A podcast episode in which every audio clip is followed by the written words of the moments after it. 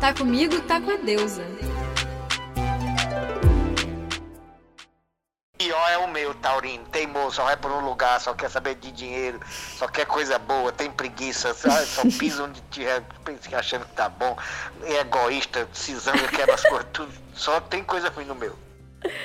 Ah, esse é meu pai. E esse é um retrato do que eu fiz com a minha família quando eu comecei a falar de astrologia em casa, né? Deixei todo mundo louco. E às vezes você vê que o autoconhecimento, ele traz autoestima, mas ele também traz esse tipo de reflexão. E olha que touro nem é um signo que sofre muito preconceito, né? Que tem aqueles signos que todo mundo tem medo, que não gosta. Touro geralmente é um signo querido pelas pessoas. Mas eu comecei com esse áudio do meu pai para retomar um assunto que eu já tinha falado, que é que o mapa é uma coisa hereditária. Então, certas questões que talvez te incomodem na sua família, vai ver se não tá lá, né? Eu tenho, eu minha, e minha irmã, um mapa muito parecido, mas às vezes a, essa correspondência não é assim tão óbvia, mas ela tá lá. Normalmente as pessoas vão para astrologia e para ciências ocultas em geral para falar de amor. Mas o grande susto, a grande surpresa geralmente, é logo depois quando você tem acesso a informações sobre a sua família, que não é o assunto central, mas é aquilo que eu acho que mais é impactante na leitura de mapa, principalmente quando você vê como isso está relacionado com todas as outras áreas da sua vida. Não dá para fugir da família. Pode sair do grupo que você vai continuar lá. E por isso eu reuni algumas histórias, casos de família dos deuses, para você perceber que não é só você que tá ferrado com a sua família. Por exemplo, Saturno e Urano tem uma história muito interessante. É, Urano, como muito dos pais, só aparecia em casa é, no final do dia para fazer mais filho. E Gaia tava assim, exausta, não aguentava mais parir, não aguentava mais cuidar de titã, de, né, de criança chorando, do caos acontecendo, da galinha pintadinha. Gaia já tava assim, no limite dela. E Urano chega em casa e filho, e filho, e Vulco, e filho, e filho e Vulco. E a Gaia morta, um dia ela reuniu lá os filhos dela e falou: Meus queridos, olha só, vocês vão ter que intervir agora, porque não tem mais condição de eu ficar tendo filho. E quem teve coragem foi Saturno, o filho mais novo. E Saturno, quando o pai chegou e foi pro coito com Gaia, Saturno cortou os testículos do pai e tirou dele sua virilidade, seu poder de ter outros filhos e se tornou o chefe de família. Karma ou não, depois o filho de Saturno, Júpiter, expulsou ele do céu. Então você vê que, né, Saturno tem uma questão aí com a figura paterna um pouco mais complicada é que a minha e a sua, provavelmente. E do testículo de Urano que voou né, para fora de casa, caiu na espuma do mar, fez um chablau ali, é, nasceu Vênus. Nasceu Afrodite, aquele quadro famoso que a gente conhece de Vênus nascendo da espuma do mar, tem um testículo ali no meio. E Vênus é a única deusa que é livre, justamente porque ela não tem família. É não ter família te dá uma liberdade muito grande para você ser o que você quiser, sem pressões, sem casa,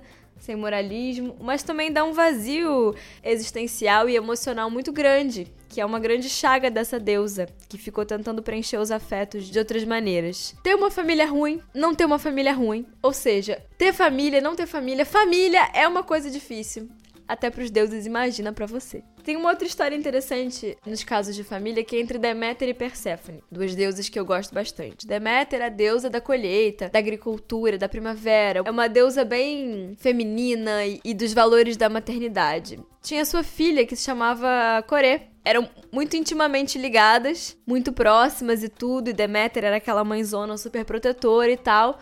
E um dia, é, sua filha Coré foi raptada pelo Hades, que é Plutão, o deus do submundo, do mundo dos mortos, um cara que, vamos combinar, todo mundo tinha medo e não à toa. E a pobre donzela Coré, totalmente protegida pela sua mamãe, foi abruptamente para o reino dos mortos e passou de uma donzela raptada para é rainha do submundo, é, trocou de nome para Perséfone, que é senhora da destruição. Então você vê que às vezes também ficar na aba da sua mãe, tipo, achando que você tá protegido, livre de todos os perigos, não é verdade, porque tem uma hora em que você vai ter que sair de lá de um jeito ou de outro.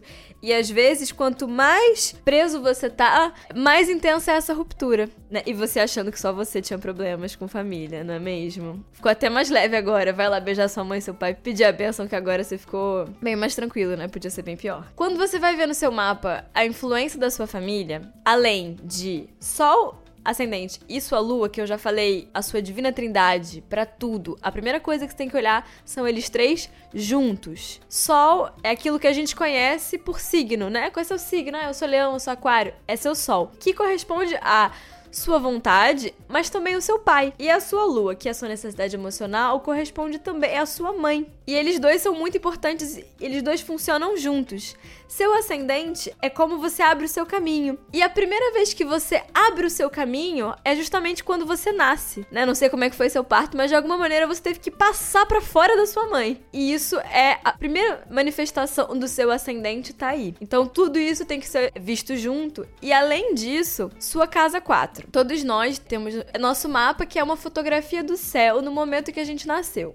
E esse mapa é uma mandala, ele é redondinho, com 12 casas. Essas casas correspondem a aspectos da nossa vida, assuntos da nossa vida, e a casa 4 tem relação com a nossa casa, com o nosso lar. Em oposto a ela tem a casa 10, que alguns astrólogos acreditam que é 4 mãe e 10 pai. Eu vejo a casa 4 como família dentro da sua casa e a casa 10 como família em status social. Tipo, né, posição social, seus pais fora de casa. Não tem um consenso sobre isso. Olhe no seu mapa, veja o que, que faz mais sentido sobre essa leitura. E eu quero falar principalmente da casa 4, porque eu acho que ela, pra, é, pra entender a família, é muito importante. E ela é a casa antes da casa 5, que é a casa de paixões e a casa da criatividade e uma casa onde a gente reafirma nosso ego de novo. Começa no ascendente, que é quando a gente nasce, bota a cabeça para fora, como a gente abre o caminho, e a casa 5 tem uma coisa da realização pessoal, do ego, da criatividade, e é quando você consegue botar os seus filhos para fora, porque a casa 5 também é uma casa de filhos. Filhos que você tem, pessoas que você cria e também tudo que você bota para fora que nasceu de você está na casa 5. Muitas vezes a gente tem um problema de criatividade, de não conseguir criar coisas, é, botar coisas no mundo, ou de se relacionar, de se apaixonar, de namorar, e a causa está na família. Então tem que ver isso daí. Porque toda casa que é o antes da outra tem uma influência muito forte nela. Então, para se relacionar, para criar, para se apaixonar, para se autoafirmar, tem que olhar para sua família. São muitas coisas para avaliar a sua família no seu mapa, e assim como né, qualquer aspecto da sua vida que você queira ver no seu mapa, tem muita coisa para ser olhada, até porque senão seríamos todos muito parecidos, né? Se todos os arianos ou as mães arianas fossem do mesmo jeito, seríamos todos iguais, e não é assim, cada um é único.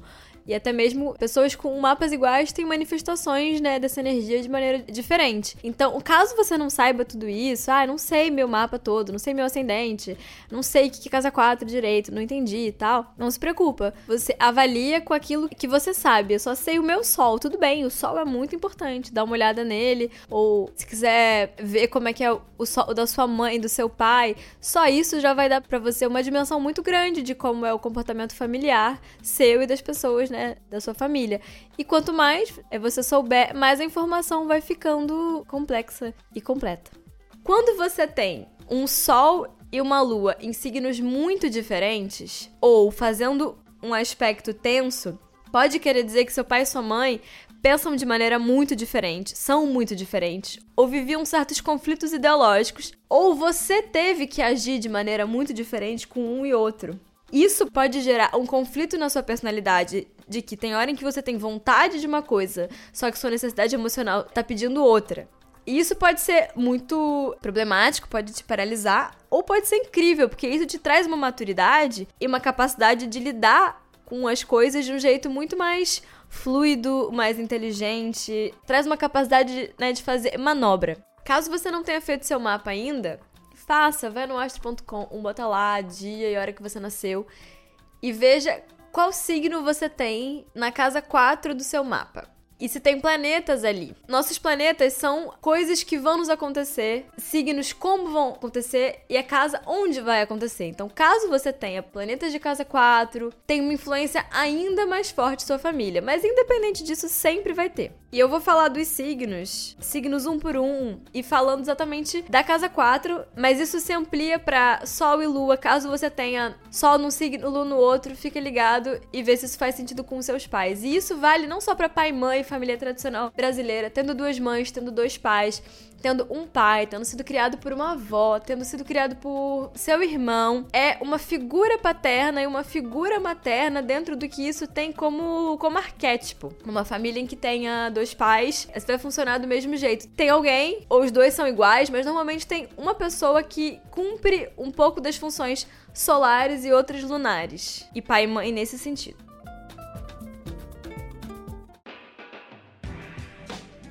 Um Ares de casa 4 ou um Marte lá é Marte, né, o planeta regente de Ares. Então também serve caso tenha um Marte na sua casa 4 ou perto da Lua ou perto do Sol. Tem uma necessidade de, de independência familiar muito grande ou de ser o chefe da sua família. Tem uma coisa de liderança que é ou eu vou sair fora para construir minha vida ou eu mando dentro dessa casa. Tem uma necessidade de ser o primeiro e pode ser que tenha tido uma competição dentro da sua casa, da sua família, ou você pode ter pouca paciência para assuntos familiares. Touro ou Vênus família sólida, uma família tradicional, normalmente uma família que te dá uma base de uma segurança, de uma sensação de solidez e pode indicar um apego com a sua família também. Ou um acúmulo de bens, né? Você pode ter, assim, tipo, herdado coisas. Ter uma casa que é a sua, mas que veio da sua família, uma casa de família que você tem ou mora, enfim. Gêmeos, Gêmeos ou Mercúrio. Mercúrio. Família grande pode ter vários irmãos. Gêmeos é um signo de irmãos. É uma família comunicativa. Ou ter mais de uma casa, geralmente pode ser que tenha pais que tinham guarda compartilhada, ou você tinha duas famílias. Tem alguma dualidade nesse sentido. Câncer ou lua. Presença materna muito forte, porque câncer é o signo da mãe né? Então, é uma presença feminina muito intensa que pode nem ter sido da sua mãe, mas de uma irmã, de uma tia ou de mulheres que estavam próximos, né, da sua família, tem uma presença feminina muito forte. Ou você pode ser essa mãezona da sua família, dos seus amigos, dos seus contextos. E tem sua casa como esse grande espaço né, de proteção, tem uma importância muito grande dos pais e da casa. Pode até ser uma pessoa que vai muito pro mundo, mas precisa desse lugar de voltar para sua casa, para suas raízes, para suas famílias. É uma indicação de uma raiz muito intensa. Pode ter uma família que capricha num, numa chantagem emocional também. Ou você faz isso com a sua família também. Normalmente é uma coisa que vai e volta, né? Como a gente viu aí com Saturno e o pai e o filho dele, né? Normalmente essas coisas são, são recíprocas.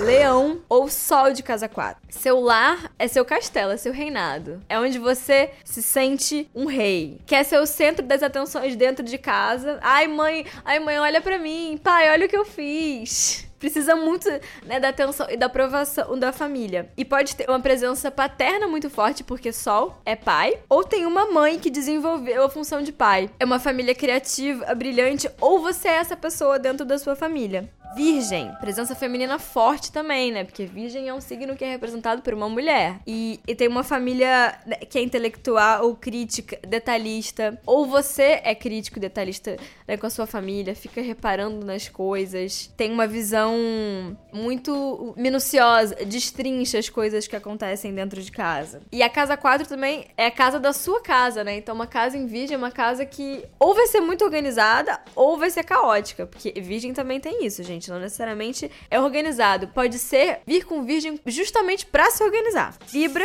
ou Vênus tem uma família equilibrada, ou você é o fator de equilíbrio da sua família, é família com talentos artísticos, diplomática ou hesitante, ou dúbia, que fica ali meio laicar, e você também precisa muito né, de aprovação familiar, e não gosta muito de ficar sozinho, geralmente pode ter tido uma casa em que você não teve que ficar muito sozinho e tem essa dificuldade.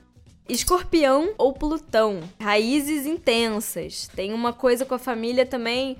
Touro e escorpião formam um, um eixo. Um é o oposto do outro. Escorpião é, também tá ligado com a coisa das heranças. Então você pode ter uma herança familiar muito forte e uma carga de ancestralidade aí muito intensa, né? Assim, uma ligação muito intensa com a família. Ou você pode ser muito, muito leal, muito junto da sua família, ou ter uma necessidade muito grande, assim, é de cortar é, laços abruptamente, porque Plutão faz essas coisas, né? O cirurgião. Sagitário ou Júpiter pode ser uma família grande, ou uma família é, que tinha uma casa com espaço, ou uma família que é, veio de longe, tem uma ancestralidade, tem um avô que é, sei lá, português ou japonês e tinha uma herança que, que dentro de casa tinha essa marca da de uma coisa estrangeira, uma coisa que veio de longe. Ou você tem muita vontade de ter a sua casa distante, sua casa é o um mundo, pode ter parentes estrangeiros, ou ter muito desperdício em casa. Sua casa podia ser uma casa que a sua família desperdiçava as coisas, tinha uma coisa de excessos, de exageros, né? Porque Sagitário também um signo de exageros. Sagitário aumenta tudo que toca. Pode ser maravilhoso ou pode ser um desastre, né?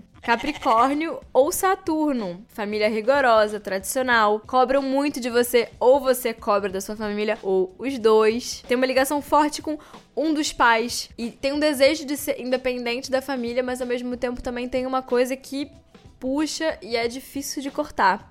Tem uma responsabilidade familiar grande também. É, também pode ser uma pessoa que teve que assumir esse espaço de ser chefe da família ou que tem um compromisso com a família. E também pode ser uma relação de possuir sua própria casa, porque Capricórnio também é um signo de, né, de, de posse, de construção. Aquário ou Urano. Ou você tem uma família rebelde, ou você, né, que é o rebelde da família. Tem uma família que é liberal, ou atípica, ou você representa isso dentro da sua família e tem uma casa cheia de amigos. Aquário é um signo das amizades, tá ligado com essa coisa de ter muita gente. Casa 4 em Aquário pode ter sido uma casa né, que sua família recebia muita gente, uma casa coletiva. Peixes ou, ou Netuno tem uma idealização do lar e um aspecto sensível e, e, emocional muito forte quanto a sua família. Um ponto de, de sensibilidade extrema e até uma fragilidade. Pode ser uma fragilidade a sua família. Você pode se sacrificar muito por ela. E é bom você morar perto da água, caso você tenha peixes ou Netuno de casa 4. Se não der para morar perto da praia, de repente bota uma piscina, porque senão pode ser que apareça uma infiltração. Aí vai ser mais chato. Família artística, espiritualizada ou maluca. Pode ter alguma relação com sonhos, ilusões ou até um alcoolismo aí. Lembra daquela história das palavras que quando a gente não tá gostando de alguma coisa, a gente pode trocar, né? Família a gente não pode trocar, não tem jeito. E é uma coisa que a gente leva até na hereditariedade do mapa seus filhos, os seus netos, os seus tetanetos. Caso você não tenha filhos biológicos e adote uma criança, pode ter certeza que o mapa dela vai carregar a ancestralidade da sua família, porque não dá para fugir disso. E até quando a gente acha que a gente tá indo super contra, não, mas eu não vou ter meus filhos, eu vou encerrar isso aqui aqui, pode olhar o mapa do seu filho adotivo que você vai ver que tem tudo a ver com da sua família. Então, já puxa aí o mapa de todo mundo, já dá uma olhada nos fatores que se repetem. Tem um touro que se repete, tem um virgem que se repete, tem um escorpião, tem um aquário.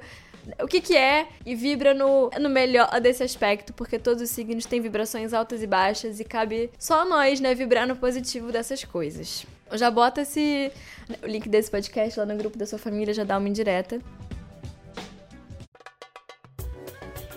Vamos às perguntas é que vocês mandaram no meu Instagram. Caso você não siga, eu, Clara Melo, com dois L's. Aí você me manda lá também sua dúvida, sua pergunta, e que eu vou dar meu pitaco astrológico, que sou eu e os astros me metendo na sua vida. Mas para tentar te ajudar, sim. Sou uma pisciana apaixonada por um leonino. O meu destino é sofrer? KKKKK. Olha, amiga, depende. Ninguém tá destinado a sofrer. Ninguém, tá, gente? Não tem isso. Ninguém tá destinado a não amar ou a sofrer.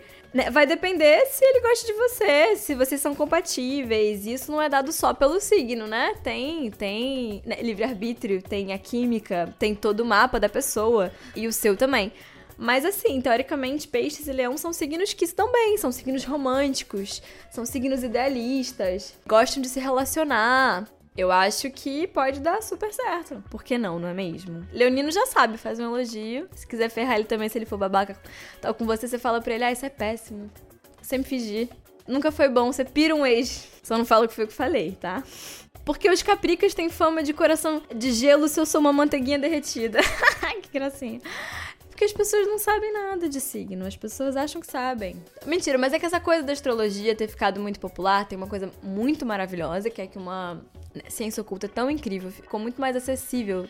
Hoje em dia todo mundo sabe Sol, ascendente, é Lua, tem muito mais informação sobre astrologia e isso é muito maravilhoso, mas também o que se perpetuou muito foram os estereótipos dos signos, né?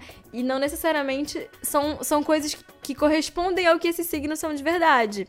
E até falei sobre isso que o que a gente conhece é, dos signos no senso comum muitas vezes é uma possível manifestação da energia do signo, não é sobre ele. E eu já falei isso também, Capricórnio é um signo que quer construir coisas, inclusive relações. Todos os capricornianos e capricornianas que eu conheço são pessoas muito carinhosas e que dão muita ênfase para os afetos.